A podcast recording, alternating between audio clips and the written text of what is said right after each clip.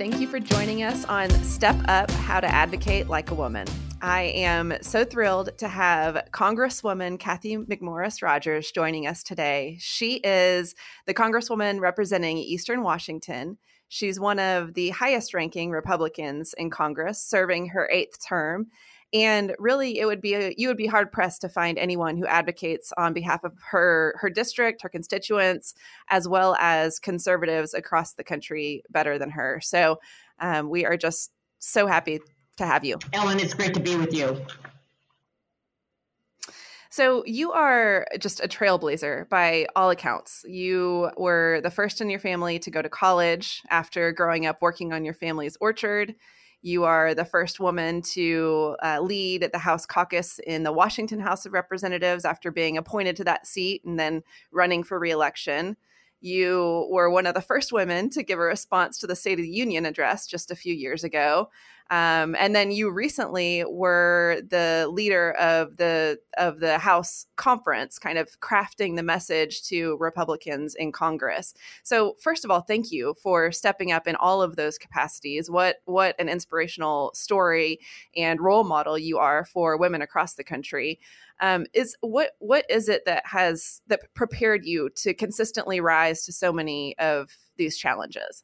Thank you. I I often wonder if it's the the pioneering spirit that is part of the Northwest, the Pacific Northwest, Washington State. Both sides of my family traveled west on the Oregon Trail back in the 1850s. And I often think of my great great great grandma, Frances Woosley, who headed out with twins that were two years old on the, a covered wagon, and one of them made it to the Pacific Northwest. And you know, we, there is something in in the the West that pioneering spirit that just has inspired me, and part of it is wanting to imagine what's possible and then just work hard to make it happen. My family, my my parents, my brother, we we were were very close. I, I was raised on an orchard and fruit stand. We we ran this small business, worked alongside one another, and it was my mom's dream for me to graduate from college. She had dropped out her freshman year when her dad passed away. And she was determined that both kids, both of her kids, were going to graduate from college. And so I'm grateful for her. I'm grateful for her sacrifice. And my parents always instilled in me that that I could be anything that I wanted to be. They made me believe in the American dream. Mm-hmm. And part of what has driven me in politics is is a recognition and gratitude that I have for having lived the American dream, for all of the opportunities that I've been given, for parents who sacrificed, and so many others who mm-hmm. believed in me and were mentors and helped me along the way. That I want, I I believe fundamentally in America. I believe in this country, this greatest experiment in self governance that the world has ever known. I believe in a government that trusts people can make the best decisions for themselves and doesn't make the decisions for them. And I believe in free markets. I believe in people having the freedom to take their ideas for new products, new services, or to improve our lives in a whole host of ways and do it and not have to ask permission from the government. I just I believe in it and I've mm-hmm. lived it and I've um, I just have a, I, I've only been renewed in my passion for what I'm fighting for. And through the years, I've been given some amazing opportunities. I've had people that believed in me, and I'm and I'm just grateful and want to uh, use whatever influence I have to get more people involved, to get more women involved.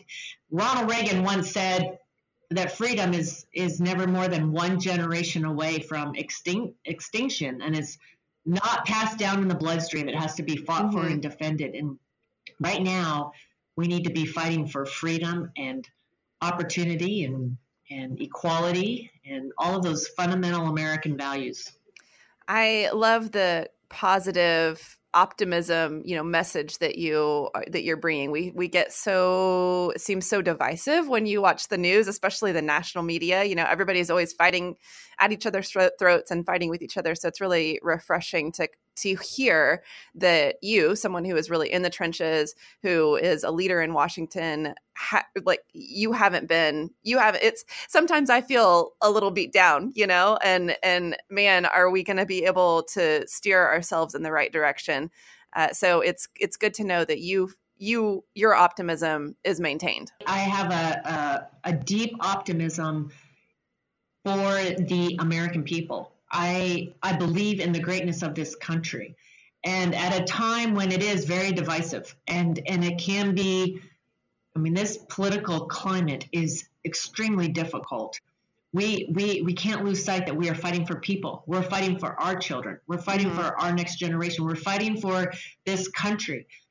Uh, you know, over the last oh two and a half years now, I've been hosting unity dinners in Eastern Washington and they it, and and it's it, it's bringing eight to ten people together for dinner. Very diverse people putting our cell phones away and hearing each other's mm-hmm. stories. And and seeking to find unity. Now not uniformity but unity meaning that we really want the best for each other and we want the best for our community. You know at the beginning these these dinners were much more difficult than I anticipated. And it wasn't just the the difference of opinion on a particular issue. It was it was um, just how people viewed me as their representative in Congress. I I walked away with this impression that they thought if right. I really cared, I could make their life better. I could solve all their problems. And people would share heartache and struggles and health issues and loss. You know, people carry burden burdens and I want to help, but I am I am fundamentally concerned that people are looking to the government to solve so many of these problems and thinking that I as their representative mm. should be able to solve the solve problems. It, it is it's almost like every every um, societal problem today is demanding some are demanding a, a, a, legislative solution or a government solution. And I, I, I, find myself thinking back to JFK when he said, Ask not what your country can do for you, ask what you can do for your country. And we need a, a, a renewal. Yes, we need a revival where each one of us are asking that question and it starts in our families. It starts in our our communities. It you know there's yes there's a lot of pain. There's a lot of brokenness.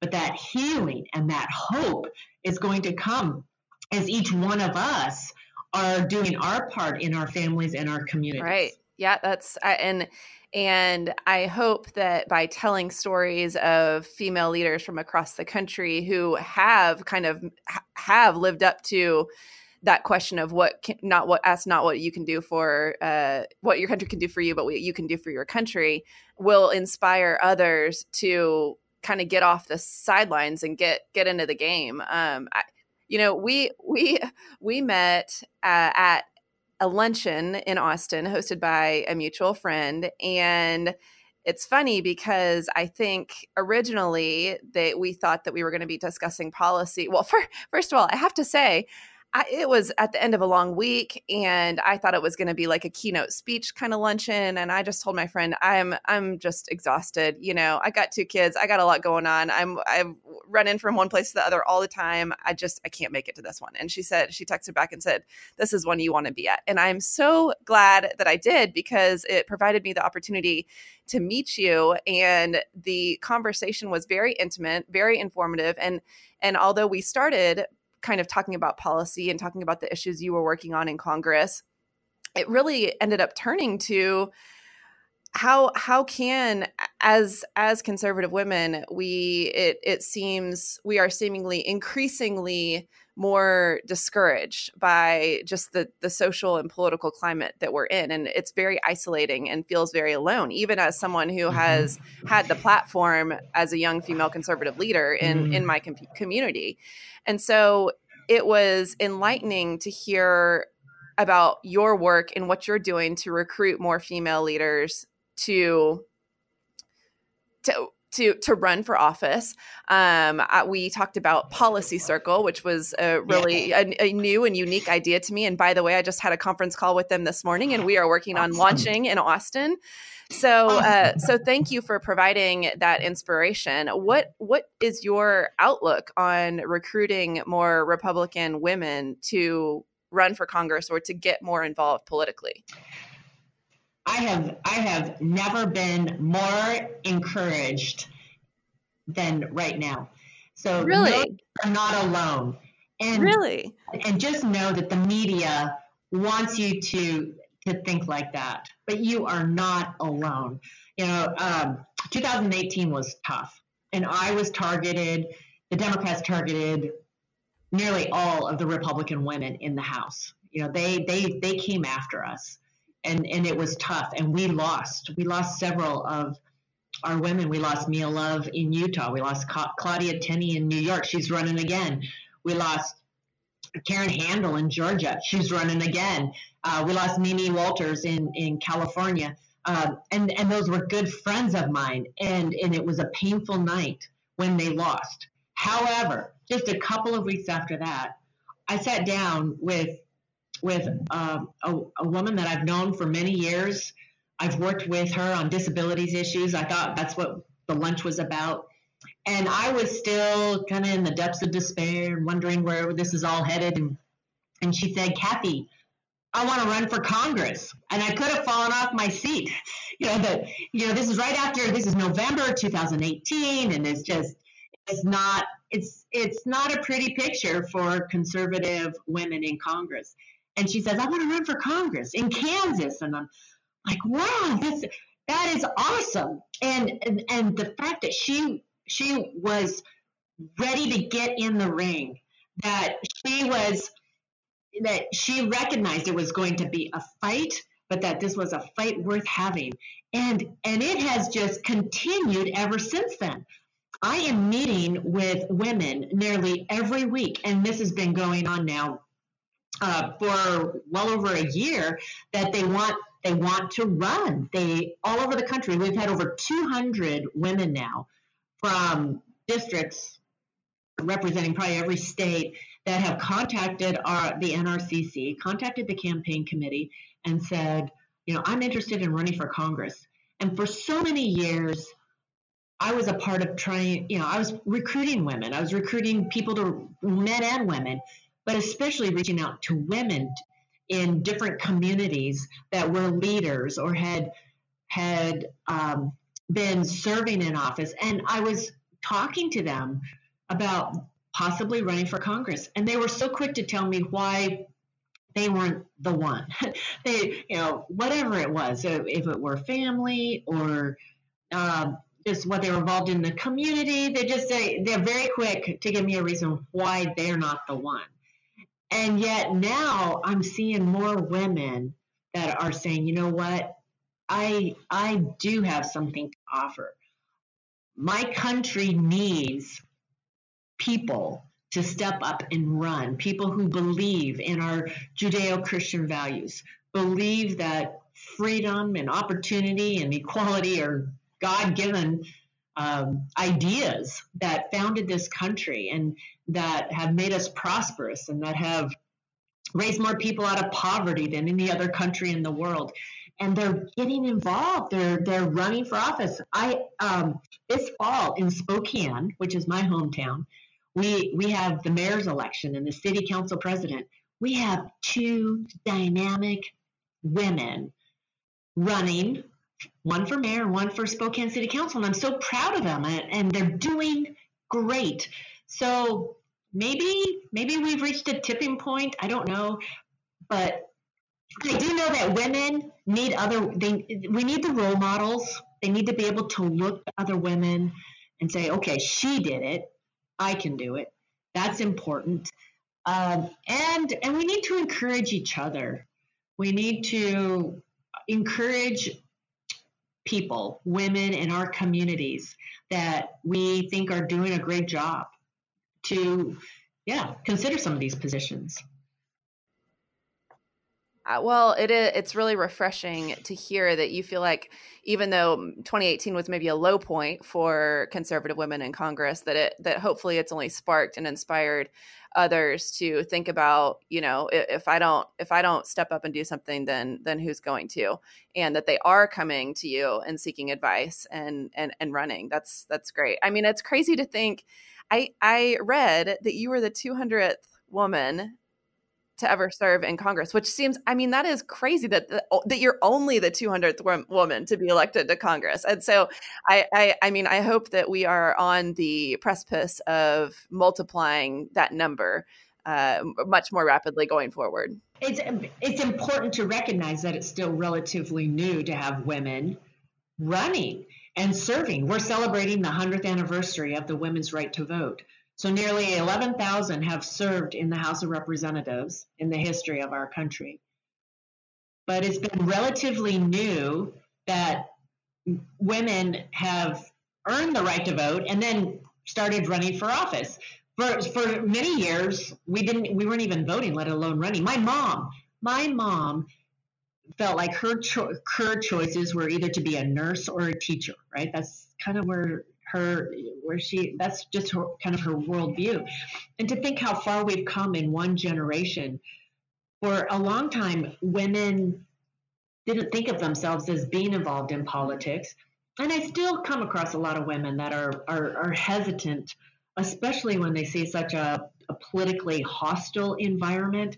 And they they are focused on their family, they're focused on their career, other community involvement, I would just I would just appeal to women to recognize that the decisions that are being made within the government right now at all levels in your community, in your state, in your country are directly impacting you, your family, your children and our future. And we need we need women's perspective. We need their voices. We need women to be bold and and when the opportunity presents itself, we need them to seize it you know, women are are often at the center of the fabric of our society, and and our fabric right now is pulling and is very worn. And I think in some ways women feel it most, and women have a a a really unique role to play in helping bring unity and hope and healing. And don't get caught up in being uh, being your own worst critic. Just just know that you have you have you have something to offer, and you're and and absolutely step up and and uh, be a part of it. And it, it is so, it's an interesting reminder that it wasn't that long ago that we weren't voting, that we weren't serving at all. And so, although there's still a lot of progress to be made, uh, I, I guess I don't, I hope we don't lose sight that that's a really important right that, that we've earned. And if we don't, continue to uh, to earn it, then you know we don't. Not that we would lose it, but but we want to. But you but you want to take advantage uh, of the progress that has been made. And I mean, on that on that note, I mean, one thing that's that's uh, unique to women, I think, is a lot of times once you have you have kids, your priorities can change, and so your uh, you make a point. You are the first woman to have three kids while serving in Congress, which is amazing and difficult. I not not that it's anywhere near the same level, but I had two kids while I was serving on the Austin City Council. Uh, almost made it to my third, but but it is and and it it, it, it does change you so but but that's something that you that you really lead with that you talk about um, in a lot of your speeches that you put you have in your bio why do you think that that is something that is important to be kind of top of mind when you're presenting yourself? Because I'm a, I'm a working mom and there are millions of working moms in America and it is, and it is tough. I was 35 and single when I was elected to Congress and I have wondered at different times if if anyone would have been able to convince me to run for Congress after I had um, had mm-hmm. the three kids, right? mm-hmm. And I don't know. I yep. don't know the answer to that question. I have a I have an amazingly supportive husband. He's retired from the Navy and is at a place where he's willing to be home with the kids providing them that consistency and support that is so important and I long for our kids to have. There's there's times that it is that it is hard, but I think any working mom struggles with that and struggles being gone when you want to be home.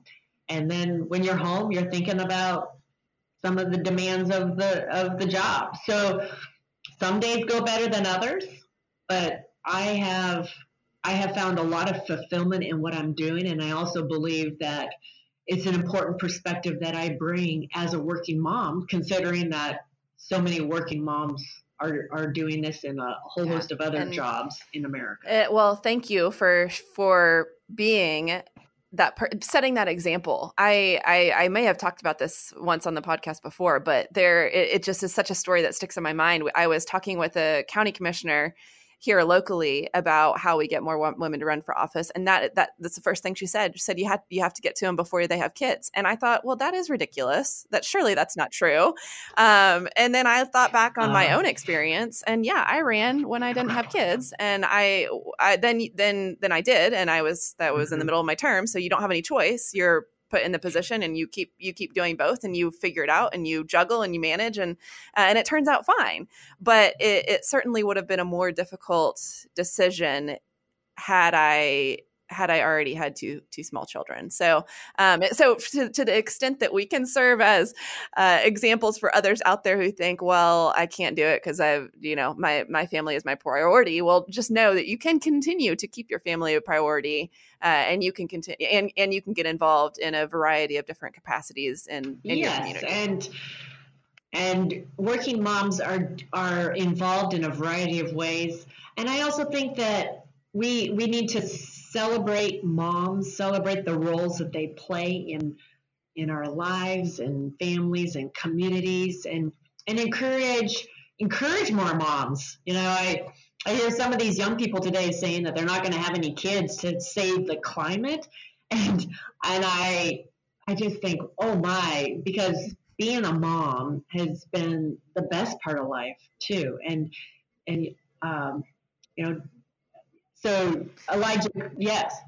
It, it's uh, that it's it's crazy how far that mentality has has taken people and how scary how how what the kind of fear that that install, instills in our children. I just don't know i don't know why you would why you would do that to your to your child but yes i um, totally agree. Politics is driven by fear right now yes that is that is very true. So, if you had one, as we're kind of coming up um, and closing the the podcast, can you, if you had kind of one piece of advice for the working professional, uh, you know, single or married or kids or no kids, but conservative women who think, I just have been hesitant to speak up, but I'm really not crazy about what is going on in my city or my county or my state or my country. What is what is kind of the one thing that they can do that's most impactful for them to get involved? Is it, um, you know, scheduling meetings with their elected officials? Is it uh, joining a, a, policy circle, which you know I, I, will talk about on a future podcast? Is it what what is kind of the one thing? Their one takeaway if they listen to this podcast and say, "I'm going to do one thing," mm-hmm. what is what is it? Well, I would encourage them to do one thing. I, I loved what you were laying out right then. And I would encourage them to think about one thing that they can do. And depending upon where they are in their life, to think about how they can be giving back to their community what they can you know there's a lot of a lot of conversation right now about isolationism and that we're all so busy and that we aren't prioritizing relationships and i just would um, encourage each one of us to really give thought to you know one thing that I can be doing. Sometimes it's overwhelming if we think you know, as, you know we put so much pressure on ourselves that somehow we're going to solve it all, and it's it's it's not going to happen. But to think about one thing, if it's getting involved in if it's getting involved in a, if it's in getting involved in a campaign, if it's getting involved with the policy circles and learning more about the policy, if it is if it potentially is running, if it is getting involved with a nonprofit, if it's getting involved in other leadership positions in our community.